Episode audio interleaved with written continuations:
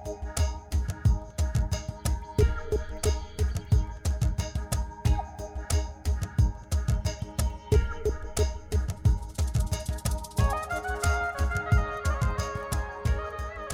สสลามุอะลัยกุมวะเราะห์มะตุลลอฮิวะบะเราะกาตุ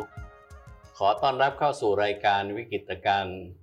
ตะวันออกกลางในมุมมองของศาสนาและภูมิรัฐศาสตร์การเมืองโลกนะครับ สำหรับรายการในวันนี้ก็เป็นครั้งที่ 5 นะครับเอ่อผมก็ยังอยู่กับท่านเชคอับดุลจาวาดสว่างวัน ซึ่งเป็นวิทยากรประจำของเราครับ السلام عليكم ورحمة الله وبركاته สวัสดีท่านผู้ชมทางบ้านทุกท่านครับเอ่อท่านผู้ชมครับเอ่อหลังจากที่เราได้ on air ไปเอ่อสี่ครั้งนะครับ ก็มีท่านผู้ชมหลาย ๆ ท่าน โดยเฉพาะอย่างยิ่งท่านผู้ชมที่ไม่ใช่มุสลิมนะครับ ได้รับชมแล้วก็ได้มีเอ่อ คอมเมนต์เข้ามาว่าเอ่อเพราะเหตุใดชื่อรายการเราจึงเป็นเรื่องของวิกฤตการณ์ตะวันออกกลางนะก็คือฟังดูแล้วเหมือนกับว่ามีปัญหาอยู่ตลอดเวลาครับผม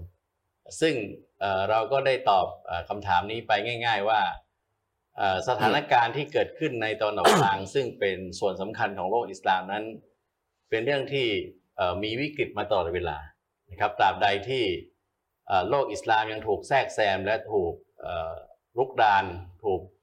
เข้ามากอบโกยทรัพยากรและผลประโยชน์เอ่อทั้งทางด้าน ทรัพยากรธรรมชาติ ทั้งทางด้านยุทธศาสตร์การเมืองโลกและทางทหารจากก็หมายความว่าจากใครครับ จากมหาอำนาจครับผมผู้ควบคุมโลกนี้อยู่นะครับ ซึ่งมีเอ่อ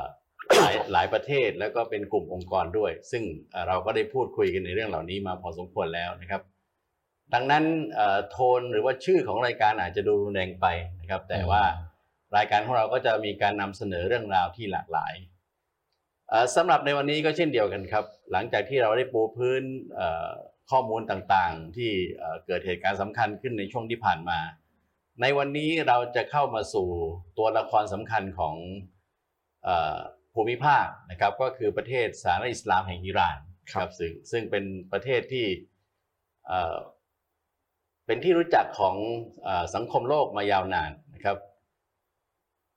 ในอดีตนั้นประเทศอิหร่านนะครับคือประเทศสาธารณรัฐอิสลามแห่งอิหร่านนั้นเป็นชื่อที่เกิดขึ้นภายหลังการปฏิวัติเมื่อ 1979ครับนะแต่ว่าอิหร่านนั้นคือเอ่อดินแดนที่เป็นอู่อารยธรรมแห่งสำคัญของโลกที่เรารู้จักกันในนามของอาณาจักรเปอร์เซีย ซึ่งตามเอ่อข้อมูลทางโบราณคดีและก็ประวัติศาสตร์เนี่ยมีการระบุอย่างชัดเจนว่ามีเอ่อมนุษย์นะครับจากดินแดนเอ่อที่อยู่ภายนอกเอ่อเอ่อ คาบสมุทรหรือว่าในดินแดนของอิหร่านเนี่ยเข้ามาตั้งสินฐานเนี่ยเมื่อประมาณ 9,000 ปีที่แล้วครับ ดังนั้นทำให้ระยะเวลาที่ผ่านมาจนถึงปัจจุบันเนี่ยมีการสรุปจากนักเอ่อประวัติศาสตร์ของอิหร่านเอ่อสรุปว่าสามารถที่จะแบ่งช่วงความยิ่งใหญ่ของอาณาจักรเปอร์เซีย ซึ่งเป็นต้นกำเนิดของประเทศอิหร่านในปัจจุบันเนี่ยนะครับ ได้ถึงเอ่อ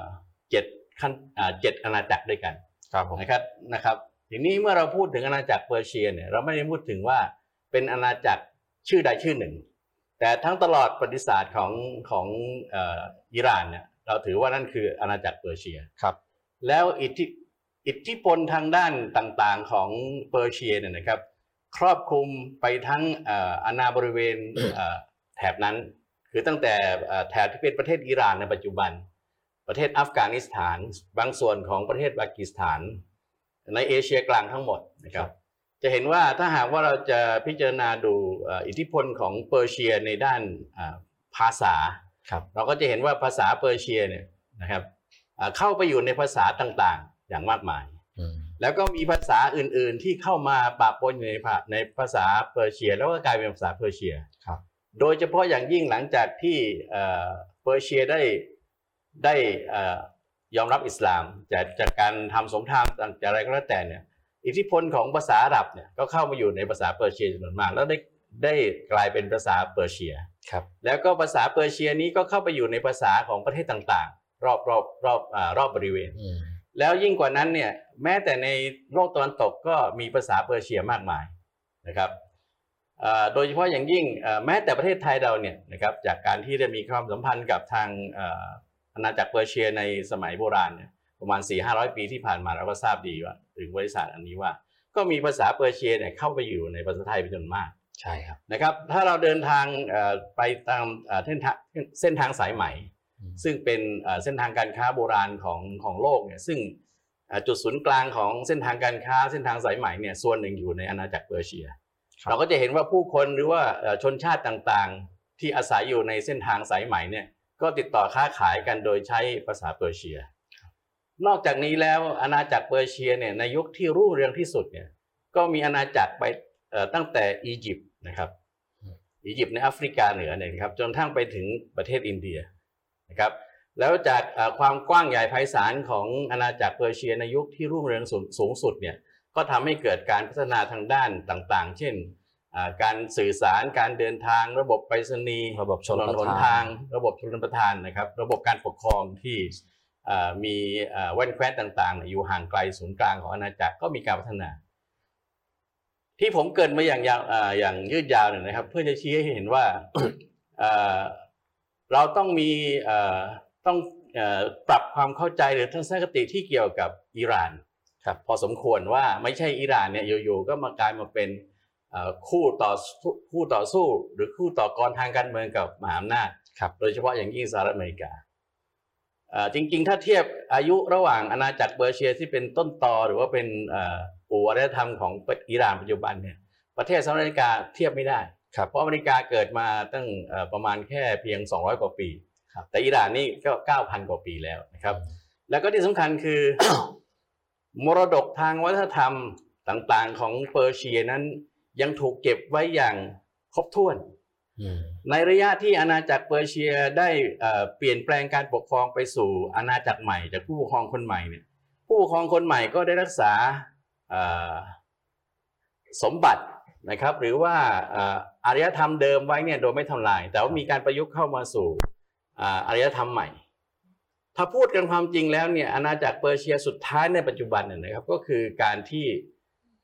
อินทิเกตเข้ามาหรือว่าประยุกต์เข้ามากลายเป็นอาณาจักรอิสลาม ก็คือเมื่ออิสลามได้ยึดอาณาจักรเปอร์เซียได้เนี่ยเอ่ออูอารยธรรมของเปอร์เซียที่เป็นบริสุทธิ์เนี่ยก็เข้ามาผสมผสานกับอิสลามครับก็จะเห็นว่าในเรื่องของอ่าถ้าใครมีโอกาสอ่าได้ดูสารคดีหรือเดินทางไปท่องเที่ยวที่อิหร่าน ก็จะเห็นว่าอ่าสถาปัตยกรรมศิลปะของอิหร่านศิลปะต่างๆ ทั้งอ่าอาคารสถานที่มัสยิดเนี่ยได้ถูกผสมผสานกับเอ่ออุดมคติของอิสลาม โดยใช้เอ่อเทคโนเอ่อเทคนิค หรือว่าสถาปัตยกรรมเดิมของอาณาจักรเปอร์เซียเนี่ยครับผไปสมผผสมผสานสานกับโลกอาหรับเข้าเข้ามากับเอ่ออิสลามอย่างอย่างกลมกลืนครับ นอกจากนี้แล้วนะครับ สิ่งนี้เนี่ยได้กลายเป็นอิทธิพลเอ่อเข้าไปสู่ดินแดนตึงต่าง ๆ ของอิสลาม เช่นในอินเดีย ในสมัยอาณาจักรโมกุลเนี่ยเราก็ทราบกันว่าอ่าช่างฝีมือสถาปนิกเอ่อวิศวกรช่างก่อสร้างต่างๆเนี่ยก็เดินทางไปอ่า ก่อสร้างสถานที่สำคัญมัสยิดที่ที่อาณาจักรโมกุลโมกุลเป็นจำนวนมากครับผมที่ชัดเจนที่สุดก็คืออนุสรณ์สถานที่มีชื่อเสียงทั่วโลกคือทัชมาฮาลเนี่ยครับผู้ออกแบบก็เป็นนายช่างเป็นสถาปนิกจากเปอร์เซียอืมช่างก่อสร้างช่างฝีมือต่างๆเนี่ยก็เป็นชาวเปอร์เซียชาวเปอร์เซีย ยิ่งกว่านั้นนะครับเอ่ออาณาจักรเอ่อโมกุลซึ่งเป็นเอ่อ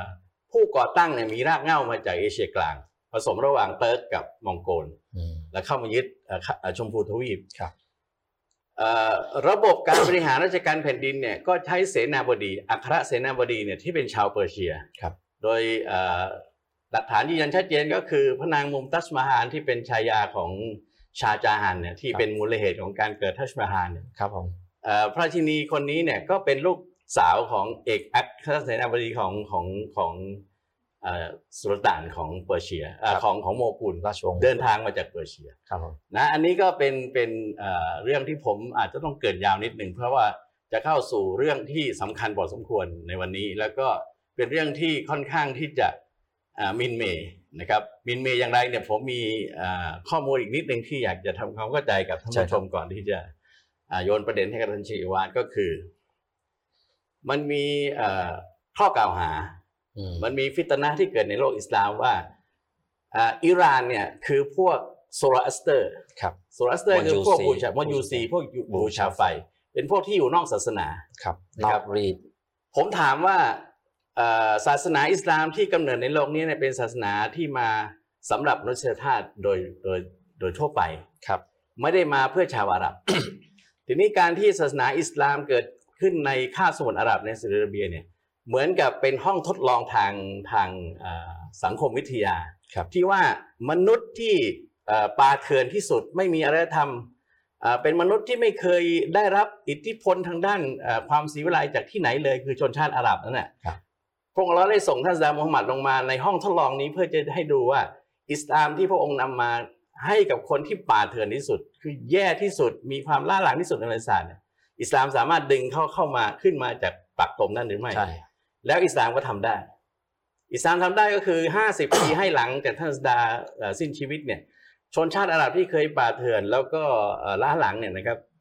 สามารถที่จะยึดดินแดนต่างๆ แล้วก็นำเอาอิสลามเนี่ยไปถึงหนึ่งในห้าของอาณาเขตของโลกครับอารยธรรมต่างๆอารยธรรมอื่น ๆ ที่เคยมีอยู่ในโลกนี้ ไม่ว่าจะเป็นอาณาจักรเปอร์เซีย อาณาจักรเอ่อเอ่อโรมันไบแซนตินนะครับอาณาจักรที่อืมอียิปต์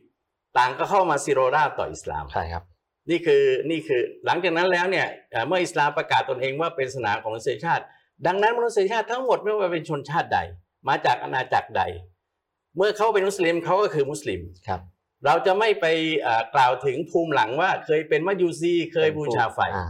ถ้าหากเราจะกล่าวอย่างนี้นะครับชนชาติอาหรับที่ที่ยอมรับอิสลามในก็เป็ขั้นนอาระเบียก็เป็นพวกมุชริกีนมุชริกีนบูชาเทวรูปเอ่อเป็นสองสามร้อยสามร้อยหกสิบลูกหกสิบรูป ถ้าจะบูจะเราจะไปดูที่อียิปต์เมื่ออิสลามยึดอืมนั่นก็เป็นอาณาจักรของฟาโรห์ใช่ครับแล้วก็ยังมีคริสเตียนอยู่จำนวนมากครับนะครับในเอ่อเอเชียน้อยก็เป็นพวกเติร์กครับอ่าในในยุโรปส่วนหนึ่งที่อยู่ทางด้านใต้ก็เป็นพวกคริสเตียนครับในอัฟกันในในอัฟกันก็เป็นพุทธครับในไปอินเดียก็เป็นพุทธเป็นฮินดูใช่ครับแม้แต่ในอินโดนีเซียที่เข้ามาขณะนั้นก็เป็นพุทธครับก่อนหน้านั้นก็จากกลายเป็นพุทธอินโดนีเซียก็เคยเป็นฮินดูมาก่อนครับ ดังนั้นอิสลามเราจะมากล่าวหาว่าเอ่อภูมิหลังเดิมของเขาเป็นอ่อคนเขาเป็นคนอย่างนอกนั้นศาสนาอย่างนี้มาครับก่อน แล้วก็ยังเอามาเป็นเอ่อข้อข้อตำหนิติเตียนอ่าในขณะนี้ว่าพวกเปอร์เซียพวกอิหร่านเนี่ยพวกบูเป็นชาพวกไฟบูชาไฟทั้งนั้นเราก็ต้องกล่าวหากันหมดนะครับซาอุดีภูมิหกาลังตาร์คูเวตก็เป็นพวกเอ่อภูมิหลังเอ่อภูมิหลังก็เป็นเป็นมุชริกอย่างนี้หมดประเด็นที่ผมเอ่อพยายามเอ่อปูพื้นมาจากอย่างยืดยาวเนี่ยเพื่อจะชี้ให้เห็นว่า เราต้องทำลายทัศนคติเดิมๆที่เราคิดว่า อิสลาม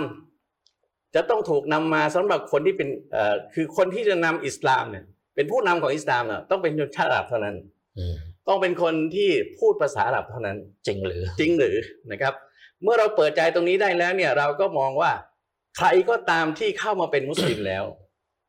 สามารถที่จะ ขึ้นมาเป็นผู้นำของโลกอิสลามได้ทั้งนั้น ถ้าหากว่าเขามีสิ่งหนึ่งก็คือมีความตักวาต่ออัลลอฮ์ครับมีความเข้าใจในศาสนาหรือว่าในอุดมคติการเมืองชีวิตทั้งทางด้านการเมืองเศรษฐกิจสังคมที่เราเผชิญกันอยู่เนี่ยอย่างชัดเจนดำเนินตามก็คำสอนสามารถเป็นผู้นำของโลกอิสลามได้ครับสุดท้ายนะครับ ในขณะที่ปัจจุบันเนี่ยพี่น้องมุสลิมบางส่วนก็ยังหวังว่าตุรกีจะขึ้นมาเป็นผู้นำของโลกอิสลามครับ เอ่อเพราะในประธาอนดีตดีโอเดกันก็จะขึ้นมาเป็นผู้นำของโลกอิสลามเพราะในอียิปต์ในอดีตอาณาจักรตุรกีก็คืออาณาจักรจักรวรรดิออตโตมันเออออตโตมันหรืออุสมานียะห์ที่ยิ่งใหญ่ ก็เหมือนกันเอ่อตรงนี้ก็เป็นอิสระว่าเอ่อเราก็มีสิทธิ์ที่จะคิดว่าเอ่อเปอร์เซียหรืออิหร่านนั้นก็น่าจะมาเป็นแล้วเราเห็นว่าผู้บทเขามีบทตักวาเพียงพอ มีความเข้าใจในเรื่องอิสลาม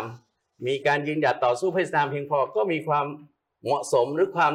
เอ่อน่าจะเป็นในการจะเป็นผู้นำของโลกอิสลามอ่า พี่น้องหรือว่าท่านผู้ชมก็มีสิทธิ์ที่จะเสนอว่าตุรกีครับบางส่วนก็ยังมองเห็นว่าผู้นำมาเลเซียนี่ก็มีหน่วยก้านดีก็น่าจะเป็นอ่าขณะที่เอ่ออิมรอนคานนายกรัฐมนตรีของปากีสถานขึ้นมา ก็เป็นที่ฮือฮาว่านี่คือความหมายความหวังใหม่ของโลกอิสลามนะครับ อันนี้ก็เป็นเรื่องที่ผมอ่าอยากจะปูพื้นให้ท่านผู้ชมได้เข้าใจในตรงนี้ก่อน แล้วก็เปิดใจให้กว้างๆนะครับ รับฟังข้อมูลว่าที่เราที่เรามานำเสนอเนี่ย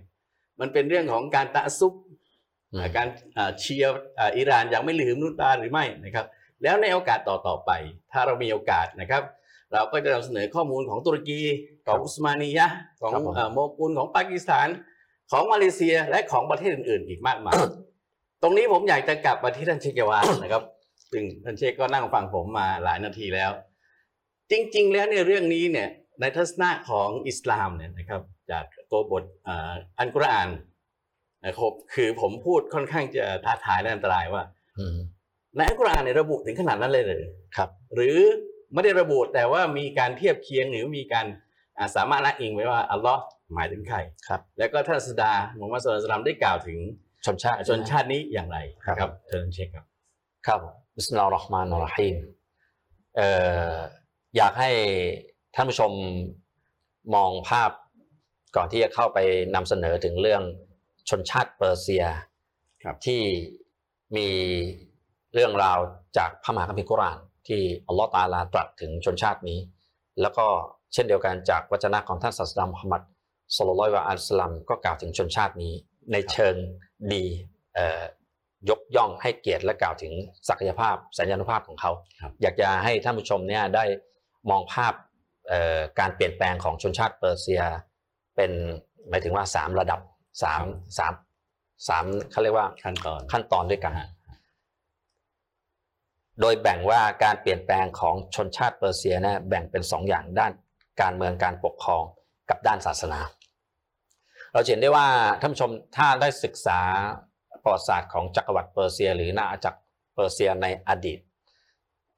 ระบบชนชาติเปอร์เซียเนี่ยเขาปกครองตั้งแต่กษัตริย์หรือที่เรียกพระเจ้าไซรัสมหาราชครับ ผู้สถาปนาเอ่ออาณาจักรที่อาณาจักรที่ยิ่งใหญ่แล้วก็สร้างเมืองหลวงที่ยิ่งใหญ่ก็คือเปอร์ซีเปอร์เซียโปลิสฮะนะครับซึ่งพูดง่ายๆว่าถ้าไม่ถูกกษัตริย์อเล็กซานเดอร์มหาราชมาเผาแล้วก็เราจะเห็นความสมบูรณ์แบบที่ยังหลงเหลือให้ชมอยู่ที่เมืองชีราสในประเทศอิหร่านปัจจุบันนะครับนะครับเพิ่งเราจะเห็นได้ว่าระบบการปกครองเขาเนี่ยนับจากวันนั้น จนกระทั่ง จักรวรรดิต่างๆ ของเปอร์เซียเนี่ยพวกเขามีการปกครองระบอบชาฮันชาฮีก็คือปกครองระบอบกษัตริย์ หรือสมบูรณ์รยานาสิทธิราชมาตลอด จนกระทั่งมาถึงยุคกษัตริย์เลซ่าขาน ชาเลซ่าพ่อของมูฮัมหมัดเลซ่าก็ยังอยู่ในระบบสมบูรณ์รยาสิทธิราชหรือระบบชา แล้วก็มีการเปลี่ยนแปลงระบบการปกครอง อีกครั้งหนึ่งก็คือหลังจากปี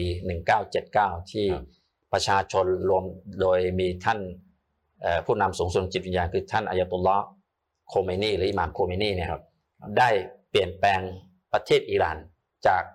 ระบอบชาฮันชาฮี หรือระบอบกษัตริย์เนี่ยไปเป็นระบอบสาธารณรัฐอิสลามแห่งอิหร่านครับก็เป็นการว่าการเปลี่ยนแปลงทางด้านการเมืองปกครองนั้นจนมาถึงปัจจุบันครับนี่ในด้านการปกครองครับในด้านของศาสนา เปอร์เซียมีการเปลี่ยนแปลงถึงสามสามครั้งสามครั้งใหญ่ฮะๆซึ่งเป็นเป็นการเปลี่ยนแปลงที่เอ่อน่าจับตาศึกษาก็คือหนึ่งอย่างที่อาจารย์ฟาริดเด่นยิ่งโยศบอกว่าทีแรกเลยคือชาวเปอร์เซียเนี่ยนับถือศาสนาบูชาไฟ ภาษาอาหรับเรียกมายูซีเรียกว่าเอ่อศาสนาโซโรอัสเตอร์อ่าก็นับถือกันมาตลอด จนกระทั่งในปี ถ้าจำไม่ผิดปีฮิจเราะห์ศักราชที่ฮิจเราะห์ศักราชที่สิบห้ากองทัพมุสลิมในยุคท่านอุมัรบินคอตตอบก็ได้ส่งแม่ทัพท่านซาดบินอบีวากอสเนี่ยยกทัพไปสงครามกอดิเซีย ก็ปราบอาณาจักรเปอร์เซียจนกระทั่ง หลังจากนั้น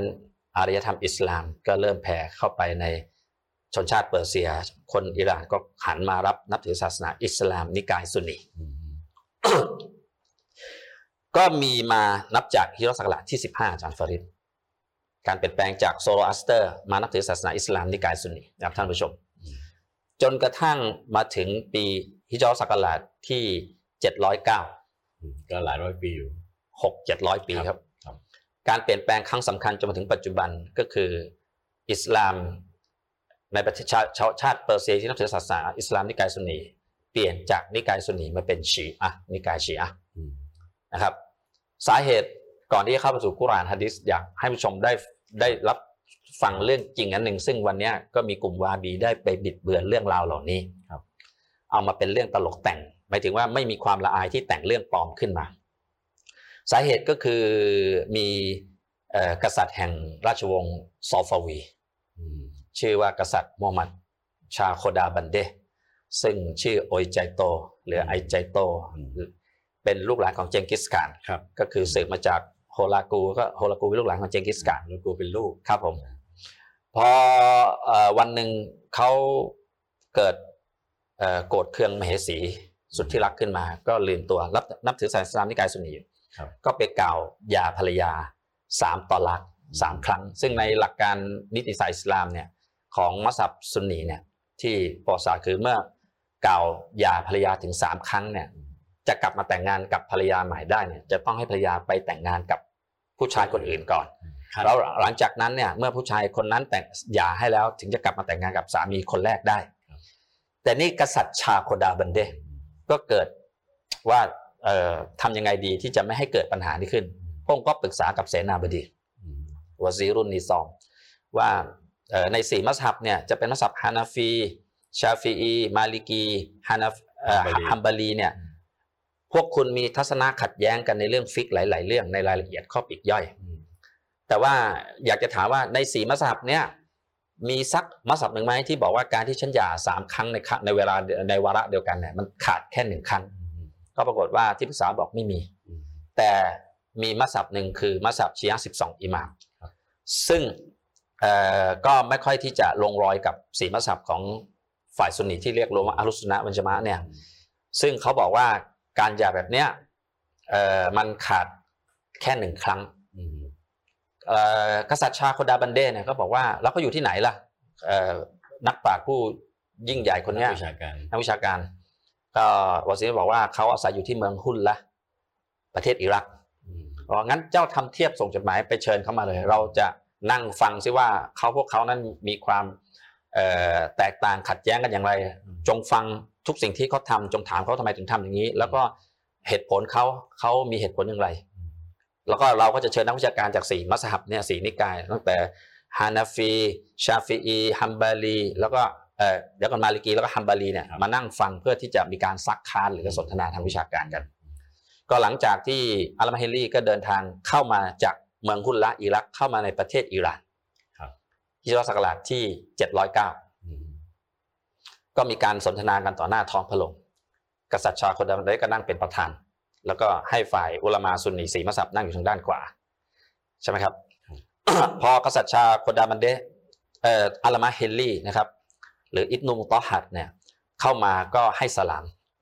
ครับให้สลามเสร็จแล้วก็เอารองเท้าเนี่ยหนีบไปใต้รักแร้แล้วก็เดินมานั่งข้างๆ โดยที่ไม่ก้มคำนับกษัตริย์อืมก็ปรากฏว่ากษัตริย์ชาก็ถามว่าเอ่อทำไมถึงทำแบบนี้ล่ะครับ ก็บอกว่าอิสลามในกุรอานสอนว่าเมื่อเจอกันก็ให้สลามอืมดังนั้นฉันจะก้มคำนับท่านไม่ได้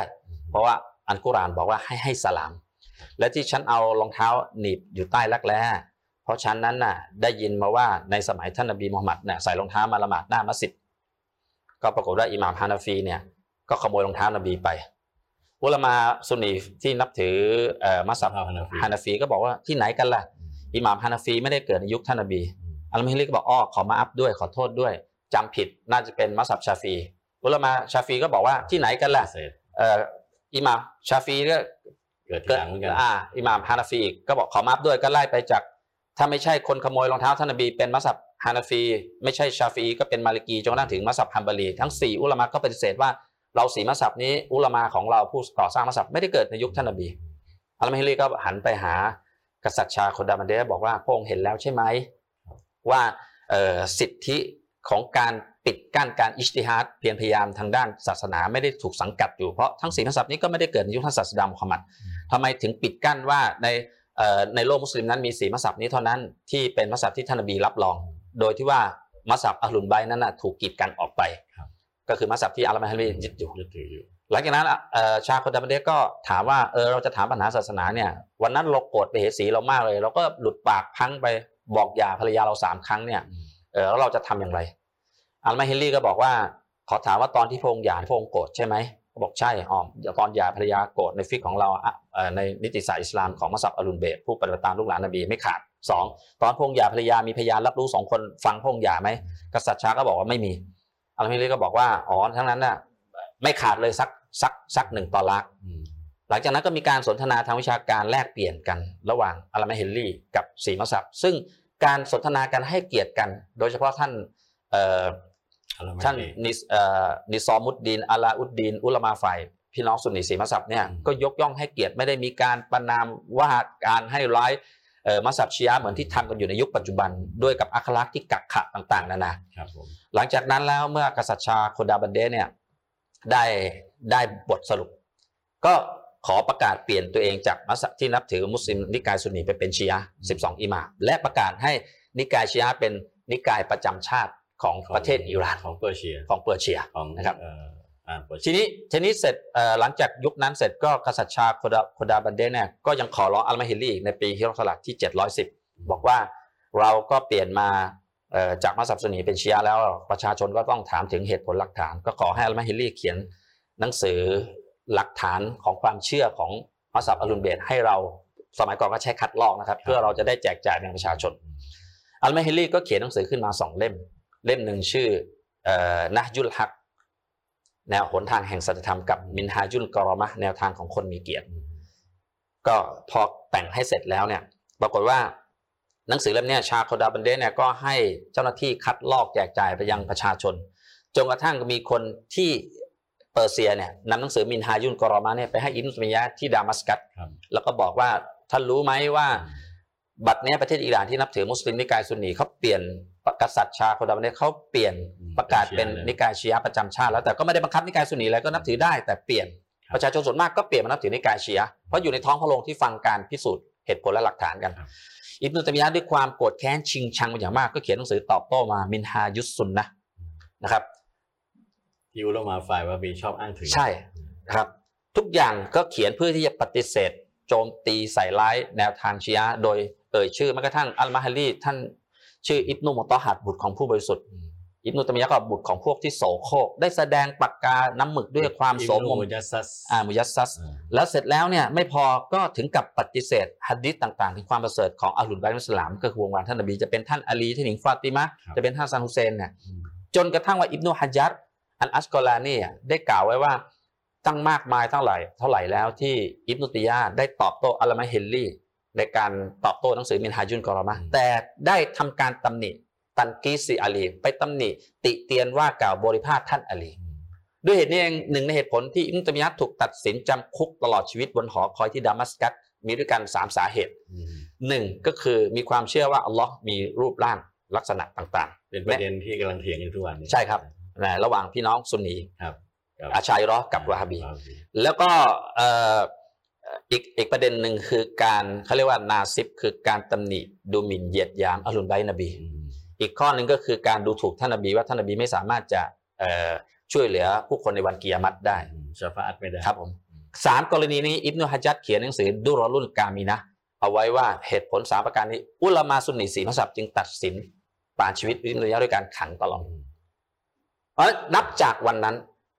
ประเทศอิหร่านจึงเป็นที่มาท่านผู้ชมได้ทราบว่าทำไมแต่เห็นมีคนออกรายการหรือเขียนบทความต่างว่าอิหร่าน เป็นประเทศมุสลิมนิกายชีอะห์นับถือชีอะห์ไม่เหมือนประเทศอื่นแต่ที่มาของของการเปลี่ยนแปลงก็เกิดขึ้นจากฮิโรศักราชที่ครับ710 ที่ชาโคดาบันเดนั้นได้เปลี่ยนอืมจากนับถือนิกายซุนนีมาเป็นชีอะห์ครับจนกระทั่งปัจจุบันแม้กระทั่งปฏิวัติรัฐอิสลามแล้วก็ยังเป็นปัจจุบัน แต่อิหร่านก็ไม่ได้กดขี่อะไร เรากลับมาที่เอ่อภาคคัมภีร์อัลกุรอาน พระมหาคัมภีร์อัลกุรอานเนี่ยอัลลอฮ์ตาอาลาได้ตรัสถึงชนชาตินี้ไว้อืมในสุเราะห์มุฮัมมัดโองการที่ 38พระองค์ตรัสว่าบิสมิลลาฮิรเราะห์มานิรเราะฮีมฮาอันตุมฮาอุลัยตุดดะเอานะเพิ่งรู้เถิดว่าพวกเจ้านี้คือชาติอาหรับ คือหมู่ชนที่ถูกเรียกร้อง ถูกเรียกร้องเลยครับอาจารย์ฟาริดถูกเรียกร้องเพื่อทำอะไรอืมก็คือلتنفقوا في سبيل اللهเพื่อให้พวกเจ้าบริจาคในวิถีทางของอัลลอฮ์อืมเหตุผลถูกเรียกร้องไหน ให้ชนชาติอาหรับมีการพลีจะเป็นพลีชีพหรือพลีทรัพย์เนี่ยไปในหนทางวิถีทางของอัลลอฮ์ครับفمنكم من يبخل و ومن يبخلฟาอินนามายับคอลูอันนับซิฮีในส่วนหนึ่งจากพวกเจ้าชนชาติอาหรับ มีผู้ที่ตะหนีบักคีนแปลว่าตะหนีขี้เหนียวอืมงก คือมีผู้ที่ตะหนีไม่ยอมบริจาคพีเป็นหนทางของอัลลอฮ์จะเป็นชีวิตหรือทรัพย์สินก็ตามอัลลอฮ์ตรัดว่าเงื่อนไขนะครับ ว่าไม่ว่าไม่ยับคอน และผู้ใดที่ตะหนีไม่ยอมบริจาคชีวิตและทรัพย์สินเป็นในหนทางของอัลลอฮ์เนี่ยฟาอินนามายับคอลูอันนับซิฮีอันที่จริงเขาก็ตะหนีขี้เหนียวแก่ตัวเขาเอง คือโทษก็เกิดขึ้นกับตัวเขาอืมนะครับวัลลอฮุวัลลอฮุลกอนีอยู่วะอันตุมุลฟุกรอและอัลลอฮ์ทรงเป็นผู้ที่มั่งมีหรือเพียงพอแล้ว คือไม่จำเป็นเลยถ้าเจ้าจะไม่บริจาคตันอีขีเหนียวก็ตาม แต่พวกเจ้าเป็นผู้ขัดสนวักถัดมานี่สำคัญอาจารย์ฟาริดครับ อัลลอฮ์ตรัดว่าว่าอินตะตะวันเรา พูดถึงชนชาติอาหรับนะครับท่านผู้ชมว่าอินตะตะวันเรานะครับ เป็นเงื่อนไขชารัตก็คือ และถ้าหากพวกเจ้าชาติอาหรับเนี่ยเราอย่าลืมว่าอันกุรอานเนี่ยท่านศาสดามุฮัมมัดเอ่อคิดตอบมุชาฟะห์คือสนทนากับสาวกบรรดาซอฮาบะห์ซึ่งเป็นชาวอาหรับใช่ครับ ชาติอาหรับอัลลอฮ์ตรัดว่าถ้าหากผ่านจากคำพูดของท่านศาสดาว่าว่าอินตะตะวันเรา ถ้าหากพวกเจ้า ผินหลังออก ออกจากไหนออกจากการเชื่อฟังอัลลอฮ์อัลลอฮ์บอกว่าให้لتنفقوا في سبيل اللهให้พวกเจ้าพลีไปในหนทางของอัลลอฮ์แต่ถ้าพวกเจ้าตระหนี่ขี้เหนียวเนี่ย หากพวกเจ้าหันหลังออกคือตระหนี่ขี้เหนียว แล้วก็ไม่เชื่อฟังคำสั่งของอัลลอฮ์อืมยัสตับดิลเกามันกอยรอกุมพงจะทรงเปลี่ยนชนชาติอื่น มาแทนพวกเจ้า เพราะพวกเขา จะเชื่อฟังอัลลอฮ์มากกว่าพวกเจ้าครับอันกุรอานองค์การนี้เป็นสิ่งสำคัญนะครับอัลลอฮ์ตรัสว่าว่าอินตะตะวันเราแปลถ้าหากเจ้าพินหลังออก และไม่เชื่อฟังคำสั่งใช้คำสั่งห้ามของอัลลอฮ์ครับยัสตับดิลเกามันกอยรอกุมพระองค์อัลลอฮ์จะทดแทนชนชาติอื่นมาแทนที่ชนชาติอาหรับครับซึ่งแน่นอนใช่ว่าอันกุรอานนี่กล่าวถึงชนชาติอื่นแล้วที่ไม่เกี่ยวกับอาหรับอืมเพราะในข้าวสมุนอาหรับก็เป็นอาหรับหมดใช่อ่าเกามันมาดูต่อ หลังจากนั้นอัลลอฮ์ตัดถึงสิฟัตลักษณะของชนชาติที่จะเอามาแทนอืมอัลลอฮ์ตรัสว่าซุมมาลายากูนูนะอัมซาละกุม แล้วชนชาติที่อัลลอฮ์จะมาแทนที่ชนชาติอาหรับเนี่ยพวกเขาจะไม่เหมือนกับพวกเจ้าชนชาติอาหรับ คือหนึ่งไม่ตะหนีขี้เหนียวในการบริจาคชีวิต และทรัพย์สินในหนทางของอัลลอฮ์นะครับ นี่คืออายะกุรอานที่ผมจะบอกท่านผู้ชมว่าในสุเราะห์มุฮัมมัดนะครับ องค์การที่เท่าไหร่เอ่ยองค์การที่ 38 ครับ อันกุรานเมื่อเราอ่านองค์การกุรานองค์การหนึ่งแล้วเราอยากจะเข้าใจความหมายอันนี้อาจารย์ฟาริดเราก็ต้องหันไปดูคำอธิบายของท่านศาสดามุฮัมมัดสุลลัลอฮุอะลัยฮิวะสัลลัมที่เขาเรียกว่าฮะดีษหรือวจนะท่านศาสดาครับเอ่อขอภาพหน่อยนะครับในตับซีดจามอุลบาจาหรือที่เราเรียกว่าตับซีดอัตตอบรีของท่านอิบนุจาริดอัตตอบรีท่านเสียชีวิตในยุคศักราชที่ 310 ซึ่งเป็นสะลัฟและเป็นผู้ที่มีความเชี่ยวชาญในด้าน คำอธิบายกุรอานแล้วก็ประวัติศาสตร์อิสลามครับเขียนหนังสือตาริกตอบรีอืมท่านอิบนุจาริดอัตตอบรีได้บันทึกฮะดีษที่สองบท ซึ่งอธิบายสุเราะห์มุฮัมมัดโองการที่ 38ครับฮะดีษที่หนึ่งท่านอบีฮุรอยเราะห์เล่าว่าเมื่อองค์การนี้ประทานลงมา องค์การไหนองค์การที่ 38สุเราะห์มุฮัมมัด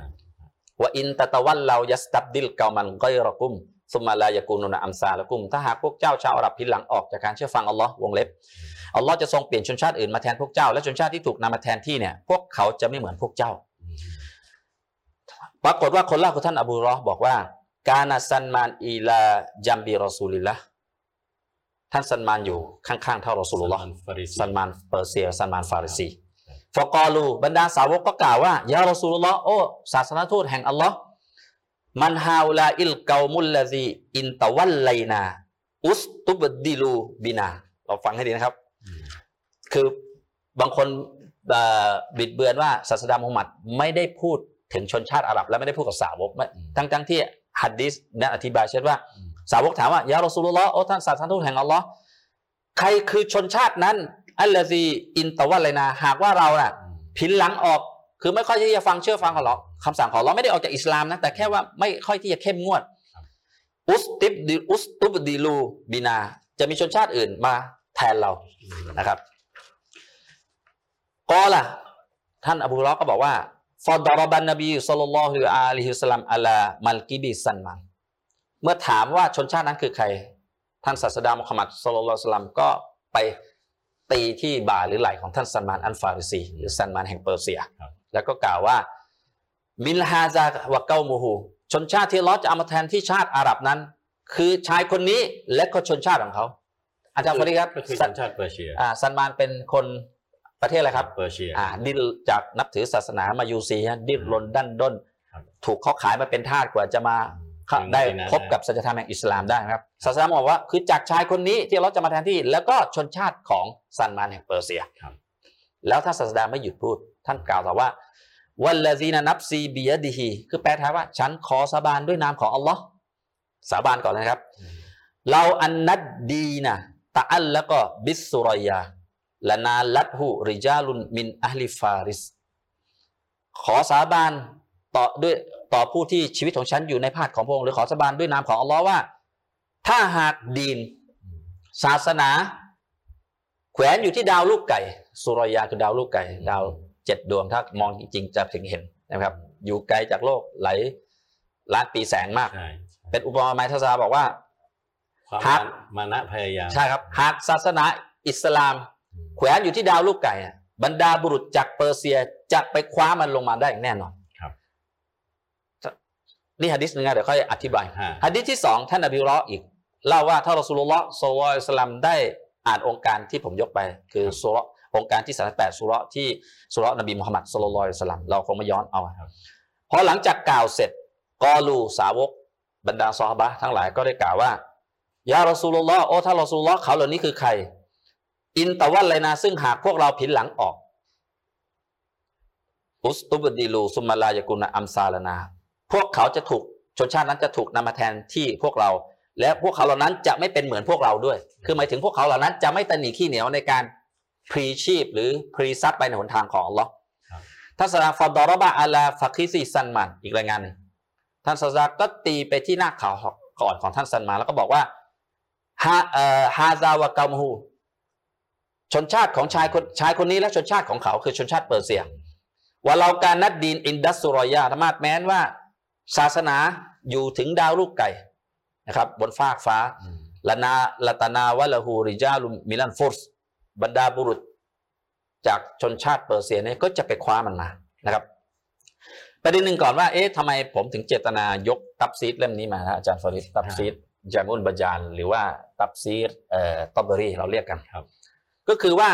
สิ่งหนึ่งก็คือท่านผู้ชมต้องเข้าใจก่อนว่าเอ่อสมมุติว่าในแนวทางฮะดิษบทนี้จริงๆอยู่ในซอฮีฮ์บุคอรีอยู่แล้วใน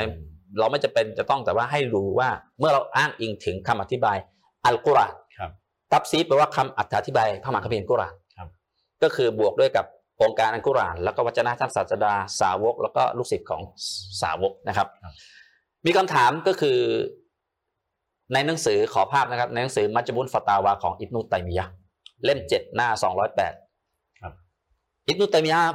ผู้ที่เป็นเอ่อบุคคลที่กลุ่มวาฮาบีเนี่ยยึดถือตำราของเขาทัศนะความคิดของเขาเนี่ยอย่างอย่างเป็นหลักเลย ถ้าเราจะเข้าใจอัลกุรอานก็ต้องเข้าใจจากอิบนุตัยมียะห์จะเข้าใจฮะดีษก็ต้องเข้าใจอิบนุตัยมียะห์จะเข้าใจฟิกนิติศาสตร์อิสลามก็ต้องเข้าใจจากนี้จะเข้าใจแนวทางอิสลามก็ต้องเข้าใจจากอิบนุตัยมียะห์ครับ ซึ่งซาอุก็ประกาศว่าแนวทางของเชคมูฮัมหมัดบินอับดุลวะฮับเนี่ยยึดตำราอิบนุตัยมียะห์เป็นหลัก ในหนังสือมัจจุนฟตาวาคือ รวบแหล่งรวบรวมคำวินิจฉัยความของอิบนุตัยมียะห์ในการถูกถามและให้คำตอบ อิบนุตัยมียะห์ถูกถามว่าอายุตตฟาซีรอักกรบุอิลลกิตาบวัสสุนนะห์หนังสือคำคาถาอถาหนังสือตับซีดหรือหนังสือคำอธิบายคำกุรอานเล่มใดในทัศนะของท่าน ที่ใกล้เคียงกับอัลกุรอานแล้วก็ฮะดิษ ของท่านคำพูดของท่านศาสดามุฮัมมัดหรือซุนนะห์ท่านศาสดามากที่สุดในครับทัศนะของอิบนุตัยมียะห์อิบนุตัยมียะห์ได้คำตอบว่าให้ให้คำฟัตวาว่าอืมว่าอัมมาอัตตฟาซีรุลลตีฟีไอดินนัสครับฟาอัลซอฮุฮาตับซีรุมุฮัมมัดบินจาริดอัตตบบรีบรรดาตับซีดที่อยู่ในมือของผู้คนทั้งหลายในอยู่ในมือของมุสลิมทั้งโลกเนี่ยأصحها تفسير ที่ถูกต้องที่สุด ก็คือตัฟซีรของมุฮัมมัดบินญะรีรอัฏเฏาะบะรีอืมหรือที่ชื่อว่าญามิอุลบะยานเล่มนี้นะครับ ทำไมถึงให้เหตุผลว่าตัฟซีรเล่มนี้ถึงที่สุดกล่าวว่า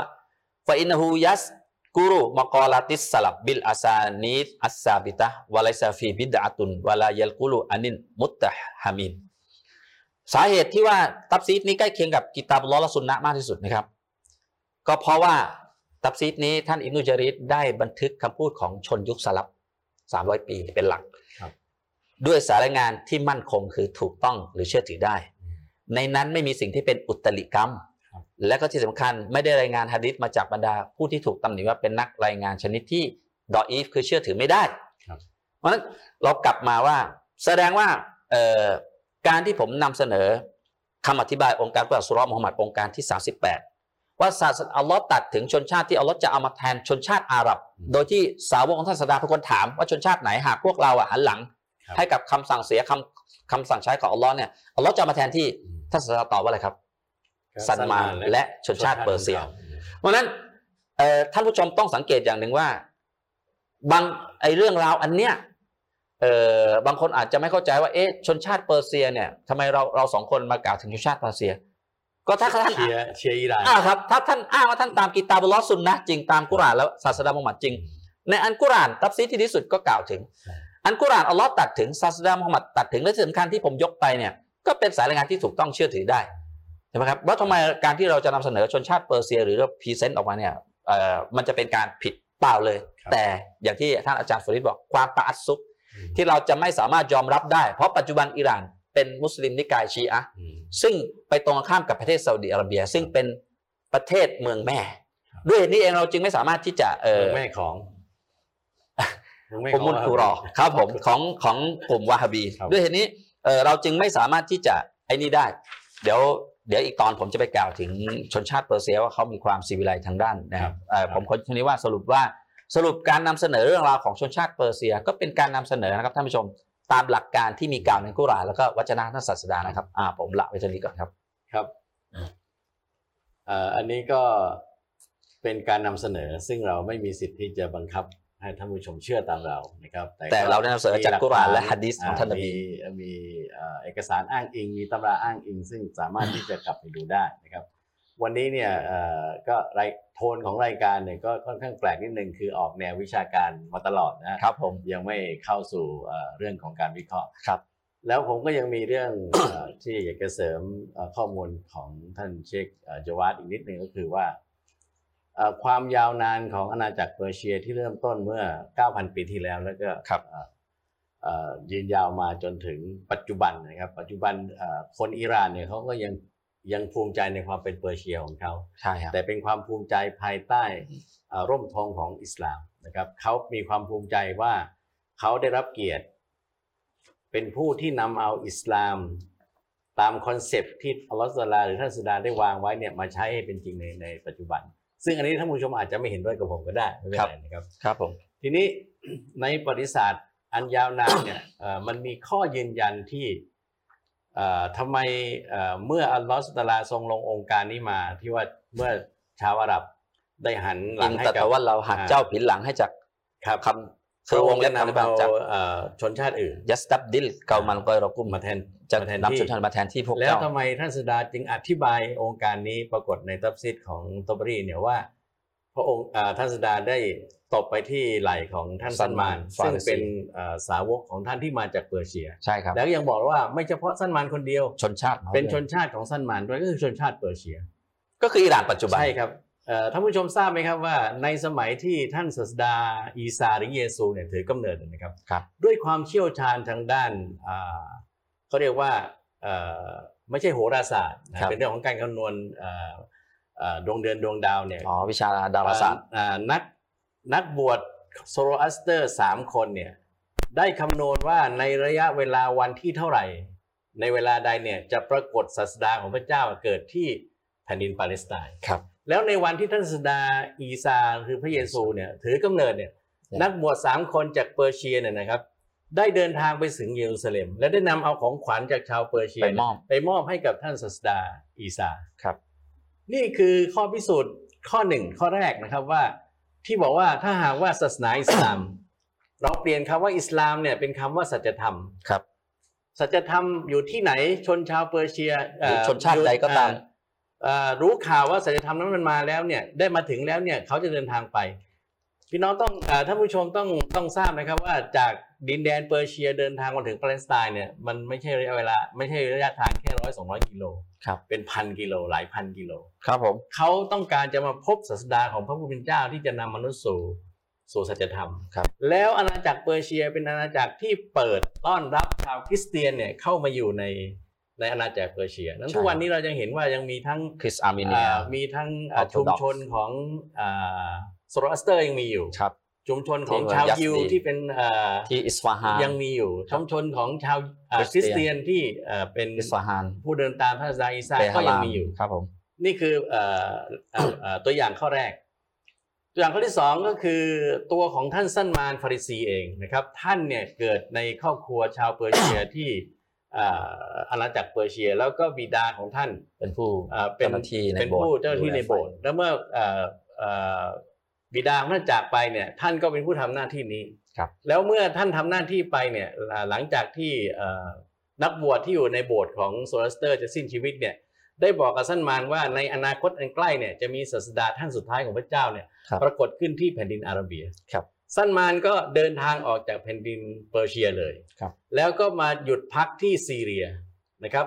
ทำหน้าที่เป็นผู้รับใช้ในโบสถ์คริสเตียนกับเอ่อบาทหลวงเนี่ยเป็นเวลาเป็น 10 ปี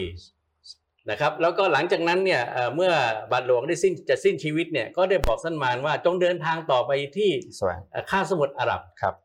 แล้วจะไปตรงไปรอคอยศาสดาท่านสุดท้ายของพระพุทธเจ้าที่ที่ถูกกำลังสัญญาไว้ในคัมภีร์ไบเบิลครับผมสันมานก็เดินทางไปก็ไปเป็นทาส ก็ไปทำงานอยู่ในทั้งทั้งที่อยู่ครอบครัวดีอะแต่การแสวงหาใช่ครับธรรมต้องพบกับความลำบากความที่อยากจะค้นพบสัจธรรม แล้วพบเอ่อศาสดาของพระผู้เป็นเจ้าเนี่ย ก็ตรงตามมาที่ว่าถ้าหากว่าอิสลามอยู่ถึงดาวดาวลูเขาไก่ก็จะไปเอาเขาจะไปศาสเอานานะครับ เมื่อซันมานไปอยู่ที่มะดีนาแล้วเนี่ยก็ไปเป็นทาสเอ่อเก็บอินทผลัมในสวนของชาวยิวอืมแล้วคอยดูว่าศาสดาท่านนั้นเนี่ยบุคลิกภาพได้ปรากฏขึ้นหรือยังโดยโดยมีเอ่อ คำบอกเล่าของบาทหลวงเนี่ยมาสามอย่าง แต่ผมว่าจำได้สองอย่างใช่ครับก็คือหนึ่งเนี่ยจะไม่รับเอ่อทานครับ คือเอ่อของที่เป็นทำทำทานทำทานเนี่ยนะครับไม่ท่านท่านจะไม่รับสองเนี่ยจะมีสัญลักษณ์ของความเป็นศาสดาที่ระหว่างไหล่ทั้งสองตาข้าศางสดา แล้วอีกครับอันหนึ่งเนี่ยเอ่อผมผมจำไม่ได้นะครับ ซึ่งสั้นมานก็รอคอยจนทั้งวันหนึ่งท่านศาสดาเนี่ยเดินผ่านมาพร้อมด้วยบรรดาสาวกครับท่านก็ได้เอาเอ่ออินทผลัมซึ่งได้ซื้อต้องการจทดลองทดลองแล้วเอาไปให้ท่านศาสดาเป็นบอกว่าอันนี้เป็นเป็นทานทานสำหรับท่าน ท่านศาสดาไม่รับหนึ่งละมันอ่าได้อ่าพอพอบอกว่าอันนี้เป็นอ่าทานอ่าเป็นไม่ใช่ทานเนี่ยท่านท่านถ้าก็เป็นของขวัญให้าของขวัญฮาเป็นดียะฮาดียะท่านก็ทานได้ท่านก็ให้สาวกเนี่ยอ่าทาน หลังจากนั้นท่านได้ขออนุญาตท่านศาสดาด้วยความมารยาทด้วยความเคารพว่าขอดูเอ่อที่บ่าที่ทั้งสองที่บางของท่านให้ท่านแหวกเอ่อปกเสื้อให้ดูก็พบสัญลักษณ์ของตาศาศาสสดาดาเอ่อเมื่อท่านเห็นท่านก็ยอมรับกล่าวชาฮาดะ รับเข้ารับอิสแล้ลาวมเอ่อระยะเวลาจากที่ท่านเดินทางออกจากเปอร์เซียมามาอยู่ที่มะดีนะห์มารอท่านศาสดาเนี่ยเป็นเวลาถึง 20 กว่าปีครับ นี่คือคุณลักษณะของสั้นมานนะครับ ซึ่งเดี๋ยวเอ่อผมอาจจะให้ท่านเช็คได้ได้กล่าวในรายละเอียดถึงวจนะของท่านศาสดาอีกบางบางเรื่องเกี่ยวกับตัวทางสั้นมานของท่านสั้นมานนะครับ แล้วก็เอ่อสถานภาพของท่านสั้นมานอันฟาริซีต่อต่ออิสลามต่อต่ออ่าสังคมมุสลิมในสมัยนั้นเนี่ยครับเราก็รู้ว่าในสงครามสนามเพลาะ ที่ Conduct เอ่อท่านศาสดาเอ่อขุดเอ่อครูรอบครูรอบเนี่ยก็เกิดมาจากแนทัวศนะแนวคิด หรือว่าคำเสนอของท่านซัลมานอุซีแล้วก็ทำให้กองทัพมุสลิมที่มีจำนวนจำนวนน้อยน้อยกว่ากองทัพกองทัพของมุชริกเนี่ยเป็นจำนวนสิบเท่าเนี่ยครับสามารถที่จะยันเอ่อเอ่อกองทัพของมุชริกีนมักกาไว้คือได้ไม่ได้รับความพ่ายแพ้นะครับแนวคิดนี้ ทีนี้เอ่อผมมีเอ่อเอ่อคำถามนิดนึงว่า ผมเคยได้ยินเอ่อฮะดิษที่กล่าวว่าคือ เมื่อเราในในแนวทางของชีอะห์เนี่ยเมื่อเรายึดถือเนี่ยเราก็ยึดถือเอ่อกีตาบุลลอฮ์และอาลุนไบถูกไหมครับครับผมซึ่งเป็นเป็นบุคคลกลุ่มบุคคลที่ท่านศาสดาได้สั่งเสียให้เราดำเนินตามครับควบคู่กันก็อ่านหลังจากท่านจากไปครับ แต่ว่าท่านสั้นมานเนี่ยได้รับเกียรติ คือไม่ใช่เป็นเชื้อสายลูกหลาน แต่โดยตรงของสายเลือดท่านศาสดาครับ แต่มีอยู่หลายเหตุการณ์หรือว่าเอ่อที่ที่ท่านศาสดาได้กล่าวต่อหน้าบรรดาสาวกว่า ท่านสั้นมานเนี่ยคืออาลุนไบค์ซันมานอ่ามินนาอาลุนไบอันนี้มันมันเป็นมีรายละเอียด แล้วก็แสดงถึงสารภาพของท่านอ่าสั้นมานอย่างไรบ้างครับ คืออาจารย์ฟริดถ้าจะเข้าไปตรงนั้นเนี่ยเราคงจะเอ่อเวลาเราคงจะไม่พอแต่ว่าครับจะอธิบายสั้นๆ ด้วยความที่ท่านซันมานเป็นผู้ที่ขัดเกลาตนเอง ด้วยความบริสุทธิ์ใจต่อแนวทางของต่อพระบัญชาของอัลลอฮ์ตาลาแล้วก็ปฏิบัติตามคำสั่งใช้คำสั่งห้ามของท่านศาสนามุฮัมมัดสุลลัลลอฮุอะลัยฮิวะซัลลัมอย่างเคร่งครัดคนหนึ่งครับนะครับ สาสาวกคนอื่นก็เหมือนกันแต่ท่านมีจุดโดดเด่นเอ่อแล้วก็มีความที่เรียกว่าการพลีเสียสละ เหมือนกับที่อัลกุรอานกล่าวอะว่าอัลลอฮ์เชิญชวนพวกเขาน่ะلتنفقوا في سبيل الله คือเขาไม่สนใจความเป็นอยู่ของเขาแล้วก็ยอมพลีทุกสิ่งมาเพื่อที่จะมาพบท่านศาสดาและเข้ารับสัจธรรมเนี่ยครับท่านศาสดาจึงให้ความสนิทสนมถึงขั้นบอกว่าซันนา سلمان منا أهل البيت أهل البيت อืมคือซัลมานเป็นครอบครัวคนหนึ่งของเราครับ แต่การนับแบบเนี้ยบางคนอาจจะแบบเอ๊ะเอ่อบรรดาผู้นับถือศาสนาอิสลามในกาชียะบอกอาลุนไบคือเอ่อมีใครบ้างคืออาลีฟาติมาฮัสซันฮุสไลมุสลามอยู่ดีเอาซันมานมาได้อย่างไรเอ่อท่านอย่าลืมนะคำถามหนึ่งเนี่ยแม้กระทั่งในกุรอานในสมัยนบีนูฮ์ขึ้นเรือแล้วลูกชายท่านอยู่ในน้ำท่านนบีนูฮ์ก็บอกว่านี่คือลูกของฉันอัลลอฮ์ปฏิเสธ ว่าอินนาฮูไลซาอิบเอ่อแท้จริงเขาไม่ใช่บุตรของเจ้าขนาดเป็นลูกแท้ๆอัลลอฮ์ ตัดว่าไม่ใช่อืมแต่ไม่ความอะไรคำว่าหมายถึงว่า ความเป็นเอ่อเป็นพี่น้องเนี่ยมันแบ่งเป็นสองอย่าง พี่น้องทางสายศรัทธากับพี่น้องที่เป็นสายเลือดสืบกันมาฮะท่านศาสดานับความเป็นพี่น้องของท่านซันมานที่ใกล้ชิดกับท่านถึงเป็นอาลุนไบวงวานของท่านคนหนึ่งครับเหมือนที่อันกุรอานกล่าวว่าอินนามันมุมินุนามินันอิควะผู้ศรัทธาเป็นพี่น้องเดียวกันหมด ไม่มีการแบ่งแยก ระหว่างว่าเขาเป็นผิวขาวผิวดำเขาเป็นเอ่อชาติอาหรับหรือชาติเปอร์เซีย แต่เมื่อที่อาจารย์กล่าวมาแต่ต้นว่า เมื่อเป็นผู้เข้ามารับอิสลามแล้วเขาก็คือบ่าวของอัลลอฮ์ทั้งหมดครับอ่าอันนี้ผมขอกลับมานิดหนึ่งอ่าเรายังมีเวลาอยู่นิดนึงครับ หลังจากที่มีการตำหนิชนชาติอิหร่านเหยียดหยามมาก ๆ จากฝ่ายอคติ ก็บอกว่าพวกอิหร่านนั้นใช้ไม่ได้อย่างงู้นอย่างนี้เป็นชาวมะญูซีมาก ผมว่าอยากจะมีคำถามนิดหนึ่งครับว่าถ้าท่านรังเกียจชนชาติอาหรับเอยอิหร่านหรือมะญูซี หรือเปอร์เซียหรือฟาร์ซีเนี่ยเราจะบอกให้ว่าชนชาติ เปอร์เซียเนี่ยได้ผลิตอุลามาในยุค 3 4 0 0 ปีแห่งฮิรอสักลาดเนี่ยโดยเฉพาะเป็นอุลามาของฝ่ายอัลลุสซุนนะห์วัลจามะห์เนี่ยโด่งดังหลายคนครับผมยกตัวอย่างนะครับ ขอดูภาพนิดหนึ่งนะครับเอ่อหนึ่งโซเฮียบุคอรีลองจากเอ่อไม่ถึงว่าตำราฮะดิษเชื่อกับตำรามุสนัดเนี่ยอืมโซฮีบุคอรีเนี่ยอยู่ท่านอันดับบุคอรีหนึ่งอันดับหนึ่งก็คือเสียชีวิตฮิรอศักราชที่สองห้าหกครับมูฮัมหมัดบินอิสมาอิลอัลบุคอรีเป็นชาวบุคอรีบุคอรอรอ ซึ่งเราก็รู้กันดีว่าปัจจุบันก็คือเป็นอุซเบกิสถานนะครับ แต่ในอดีตเราก็เป็นบอกว่าส่วนหนึ่งของเปอร์เซียโครอซานนะครับ ใช้ภาษาฟาร์ซีอืมก็คือพูดง่ายๆว่าบุคอรีก็ก็เป็นฟาริซีอ่าเป็นเปอร์เซียซอเฮียะห์มุสลิมท่านมุสลิมบินฮัจญาจเสียชีวิตฮิจเราะห์ศักราชที่261ก็อยู่ที่เป็นชาวนีซาบู ชาวอิหร่านเรียกเมืองนีชอบูรชาวเมืองนัยซาบูรดังนั้นคุรอซานดังนั้นเอ่อ ฉายานามของมุสลิมอีกอันหนึ่งคืออันนัยซาบูรีนิชาบุรีหรือหรือจะเป็นนีซาบุรีหรือนัยซาบุรีก็อันเดียวกันนะครับเมืองนีชอบูรอ่าคุรอซานอยู่ที่ไหนครับ อยู่ที่ใกล้กับเมืองมัชชัดครับมัชชัดครับผมครับก็แคว้นคุรอซานครับสุนันนาซาอี ท่านนาซาอีก็เมืองนิซาอืมอยู่ในเอเชียคุรอซาน สุนันอบิดาวูดท่านสุไลเอ่อสุไลมานชื่อสุไลมานบินอัลอัชอัดอัสซิจิสตานีเมืองซิจิสตาน ปัจจุบันคืออัฟกานิสถานครับเดี๋ยวแบบเอ่อที่ว่าไอ้เมืองที่ลงคำว่านิสถานนิสถานเนี่ยอืมปีที่มาอย่างไรซิจิสตานก็คือคุรอซานครับอัฟกานิสถานครับสุนันติรมิซีก็คือเมืองเอ่อติจรมิสริงๆคือตุรมิซีนะครับก็เมืองตุรตุรมุสครับก็คือปัจจุบันคือเติร์กมานิสถาน เดิมอยู่ใต้อาณัติของคุรอซานอ่าสุนันอิบนีมาจาห์ชัดเจนเลยมาจาห์อืม ก็คือท่านมูฮัมหมัดบินมาจาห์ชาวกอสวีนจังหวัดหนึ่งของอิหร่านครับนักผู้เชี่ยวชาญภาษาอาหรับท่านผู้ชมอืมความเป็นจริงเนี่ยคนอาหรับน่าจะเป็นผู้เชี่ยวชาญครับแต่ผู้เชี่ยวชาญอาหรับที่สุดคือซีบาวัยอืมแปลว่าเอ่อถ้าแปลว่าผู้ที่มีกลิ่นแบบแอปเปิลบางคนก็บอกว่าใบหน้าแก้มท่านสดเหมือนกับแอปเปิลสองลูกอืมซีบาวัยนี่เอ่อเสียชีวิตฮิจเราะห์ฮิจเราะห์ศักราชที่ 180 เป็นผู้เชี่ยวชาญภาษาอาหรับเจ้าของกิตาบซีบาวัยฟินนะฮวี คือในวิชานาฮูซอรอฟไวยากรณ์อาหรับครับเป็นชาวหมู่บ้านไบดอเปอร์เซียสุสานเขาปัจจุบันอยู่ที่เมืองชีรอซอืมก็เมืองเปอร์เซโปลิสอ่าครับผมอะอันนี้เอ่อนิดหนึ่งนะครับ ถ้ายังมีเวลาซีบาวัยเนี่ยเข้าไปประกวดประชันแข่งขัวามเชี่ยวสอบแข่งขันสอบทางด้านความเชี่ยวชาญภาษาอาหรับไวยากรณ์อาหรับครับปรากฏว่าหลังจากที่ท่านชนะเอ่อเหนือชนชาติอาหรับเนี่ยชนชาติอาหรับรับไม่ได้ที่คนเปอร์เซียเก่งภาษาอาหรับกว่าชนชาติอาหรับ ก็ หักมุมคือคือให้แพ้ถึงกับช้ำใจอกหักเสียชีวิตจากการถูกอืมตัดสิน หมายถึงว่าไม่เป็นธรรมครั้งนั้นนะครับ ต่อมาอีกก็คือท่านอบูบักรอัลรอซีหรือมูฮัมหมัดบินสักริยามูฮัมหมัดบินยะฮยาบินสักริยา เสียชีวิตในฮิจเราะห์ศักราชที่33ผู้เชี่ยวชาญเคมีคณิตศาสตร์เป็นชาวเมืองเร เรนี่เตหะรานนะครับเตหะรานก็คือตอนใต้อืมเปอร์เซีย หรือจะเป็นเอ่ออิบนูซีนาหรืออเวซีนาเสียชีวิตในฮิจเราะห์ศักราชที่ 427 ท่านเกิดที่เมืองบัลคีอาจารย์ฟาริดอัฟกานิสถานบ้างก็บอกอิหร่านเชี่ยวชาญการแพทย์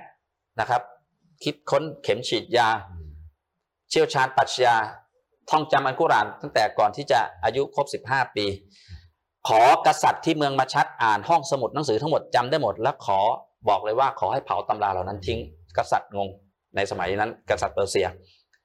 แล้วก็ถ่ายทอดวิชาการความรู้เนี่ย อยู่ที่เมืองอิสฟาฮันจนกระทั่งสหรัฐอเมริกาฮอลลีวูดสร้างหนังของท่านแล้วก็บิดเบือนอืมสุดท้ายไปเสียชีวิตที่เมืองฮามาดานก็ไหนครับอิหร่านอิหร่านนะครับสุดท้ายนะครับเจ้าของตับซีที่อินโดนีเซียบอกว่าดีที่สุดเนี่ยเล่มนี้นะท่านผู้ชมญามิอุลบะยานตัฟซีรตอบารีเนี่ยท่านเป็นคนเมืองออมุนหรือเมืองตอบาริสถานหรือพูดง่ายๆว่าก็คือปัจจุบันคือจังหวัดมาเซนดารานอืมก็คืออิหร่านอิหร่านตอนเหนือภาคเหนือของอิหร่านครับทีนี้เอ่ออยากถามว่าเออไอ้ที่มาของคำว่าไอเช่น ปากีสถาน อัฟกานิสถาน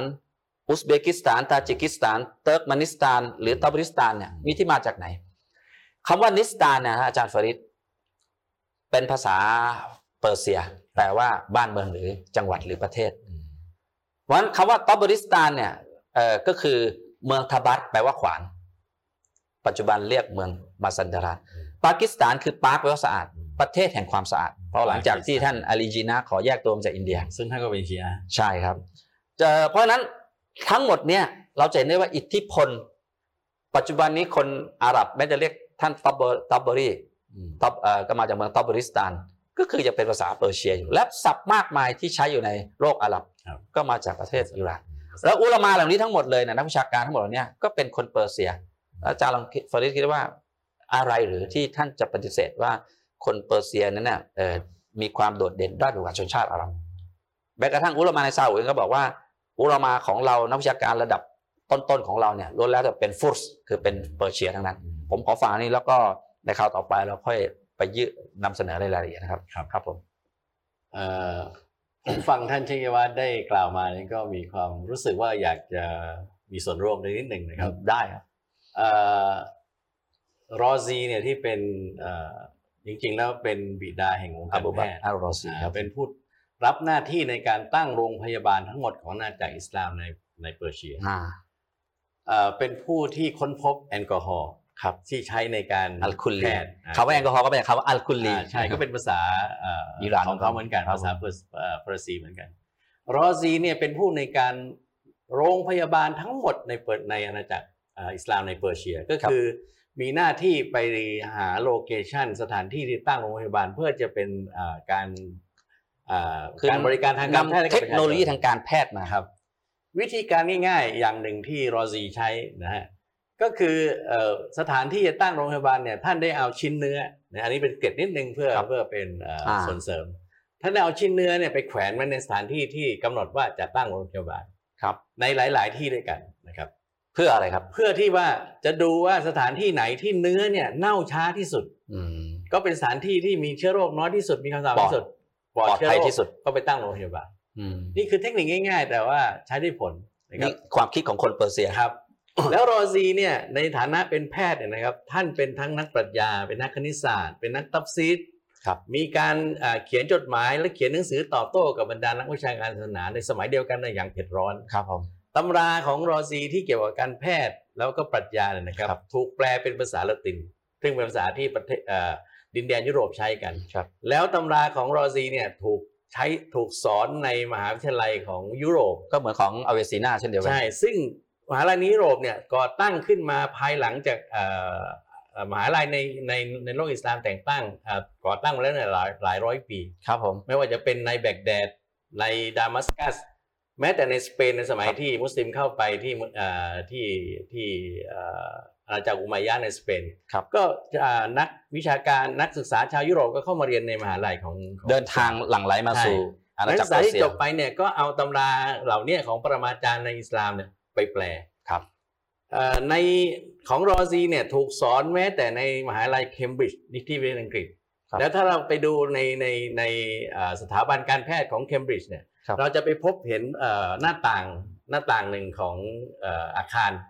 เอ่อเกี่ยวกับการแพทย์ของมหาลัยเคมบริดจ์เนี่ยครับเป็นรูปเอ่อเป็นเป็นกระจก ซึ่งเป็นรูปนักปราชญ์ชาวมุสลิมคนหนึ่งก็คือ ซึ่งท่านก็คือบูบักรรรออซีซีซึ่งรู้จักในยุโรปว่ารอซิสครับผมนะครับ อีกคนหนึ่งก็คือท่านอบูอาลีอิบนูซินาครับอผมหรือเอ่ออวิเซนนาเนี่ยนะครับครับก็ท่านเกิดในราวศตวรรษที่10 ครับผมแล้วตำราของท่านเนี่ยถูกเอ่อแปลเป็นภาษาละตินเนี่ยถูกสอนในวิทยาลัยการแพทย์ของยุโรปวันนี้ก็ยังศึกษาตำรากันอยู่เอ่อถูกสอนเป็นตำราหลักของการแพทย์เนี่ยมาถึงศตวรรษที่ 16 ครับ แล้วตอนนี้หนังสือเกี่ยวกับการแพทย์ของท่านเอ่ออิบนุซีนาเนี่ยถูกสอนอยู่ในเอ่อเอ่อถูกสอนเป็นหนังสือประวัติศาสตร์รู้สึกว่าจะชื่อเวิทย Ashifa การครัอาบผมชิฟานะกอนูนเอ่อมีอีกนิดนึงนะครับว่า ท่านเอ่ออบูลิบนิซินา หรืออวิเซนาเนี่ยท่านมีอายุเพียงแค่ 56 ปีครับแล้วท่านก็สิ้นชีวิต แต่หนังสือตำราที่เป็นหนังสืออ้างอิงทุกเรื่องเกี่ยวกับตัฟซีกุรอานปรัชญาการแพทย์อืมแม้กระทั่งเอ่อองค์ประกอบสรีระภายในภายในทั้งขหมอดงร่างกายมนุษย์และระซึ่งบบตอนนั้นยังไม่มีไม่มีเอ่อกล้องเอ่อจุลทรรศ X-ray น์ไม่มีการเอ่อผ่าตัดไม่มีการอะไรทั้งสิ้นเลยเนี่ยนะครับ ท่านเขียนไว้ตำราของวิเซนนาเนี่ยมีถึง 400 เล่ม ท่านผู้ชมลองคิดดูนะครับ คนคนหนึ่งเนี่ยเขียนตำราในเวลา 56 ปีที่มีชีวิต ซึ่ง 56 ปีที่มีชีวิตต้องหัก ต้องหักเวลาที่ท่านเอ่อเป็นเด็ก เป็นเยาวชนแล้วก็เรียนหนังสือ แต่ท่านผู้ชมทราบไหมครับว่าอบูอาลีซินาเนี่ยได้รับแต่งตั้งเป็นผู้อำนวยการแพทย์ของอาณาจักรในยุคนั้นอิสลามในเปอร์เซียเนี่ยเมื่ออายุเพียง 19 ปีครับ